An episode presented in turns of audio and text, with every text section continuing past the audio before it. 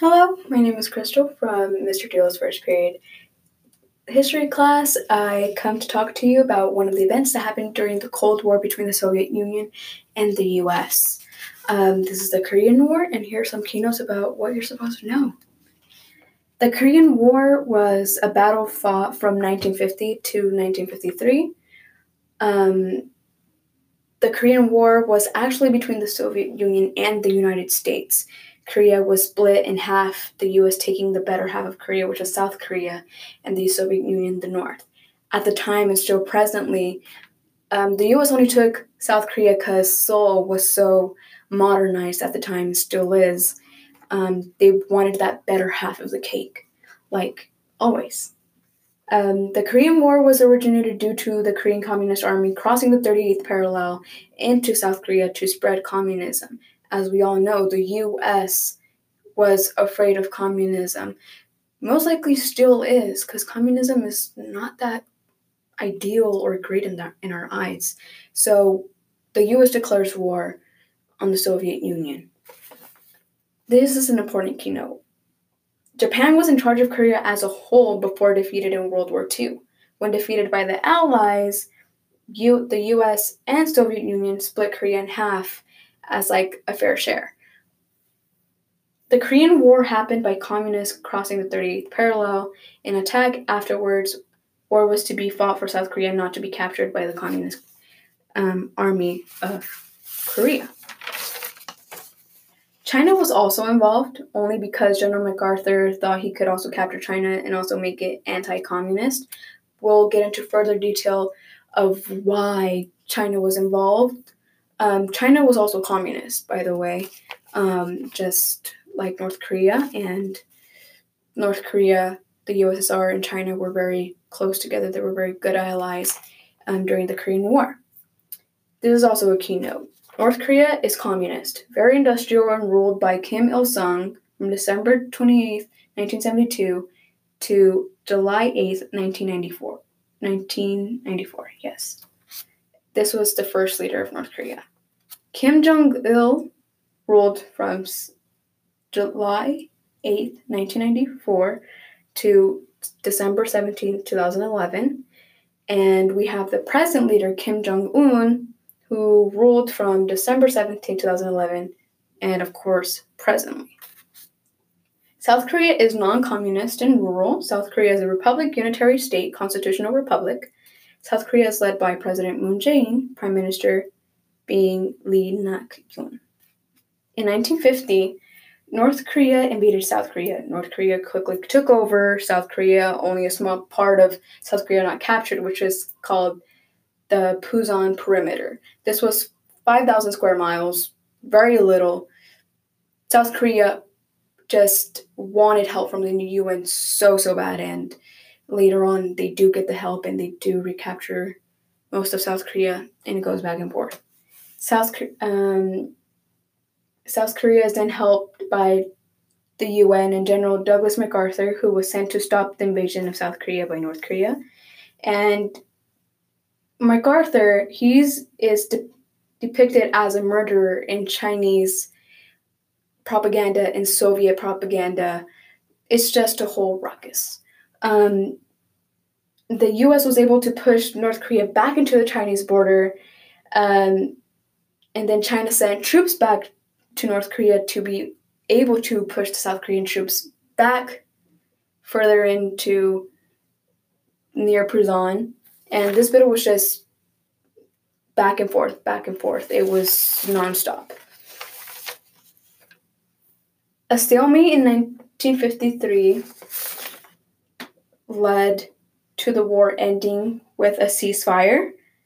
Um, our um, armistice. This is basically a suspension of fighting. Nothing was gained or lost in the war other than being able to maintain the separated lands as they were, like in the beginning. This war was basically pointless, if I can say it that way. Um, the 38th parallel today is now called the DMZ, the Demilitarized Zone. The public is not able to go there but you have to get permission from the North Korean government and the South Korean government to be able to visit the DMZ. Um, General MacArthur was fired um, off his position after wanting war with China. He wanted control of nuclear weapons, even though he didn't really have that control. So Truman decided to say, You do not want to ha- uh, fight a limited war. We do not want to risk um, anything anymore. So here's a timeline. In August 14th, 1945, Dean Rusk and Charles Bonesteel, they split Korea, creating the 38th parallel. On August 15, 1948, the Republic of Korea was established, which is South Korea, and less than a month later, the Democratic People's Republic of Korea is established, which is North Korea. January 17, 1950, Kim Il sung the North Korean leader, proposes to liberate South Korea, quote unquote, liberate, um, proposing to the Soviet officials, Joseph Stalin and Chinese leader Mao Zedong, to liberate, quote unquote, liberate South Korea. On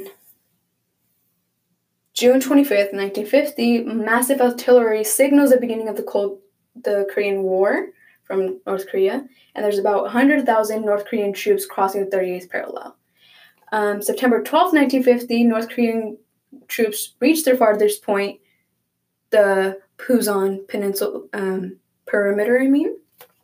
And this is when it all gets tough. This is the real deal. Um, September 15th, the X Corps go to Incheon, which is 150 miles behind enemy lines. And there's a sudden success to this war. The UN is able to be so close to their enemy's lines and they take back South Korea and Seoul. Um, then there's October 25th, 1950. The North Korean troops are destroyed. And so now the UN is going towards the Yalu River, which is close, so close to the Chinese border. And then out of the nowhere, suddenly Chinese troops attack. These troops have marched from night so discreetly and so secretly that the UN couldn't see them. And they attack and they recapture Seoul. Um, once again, in on January 4th, 1951.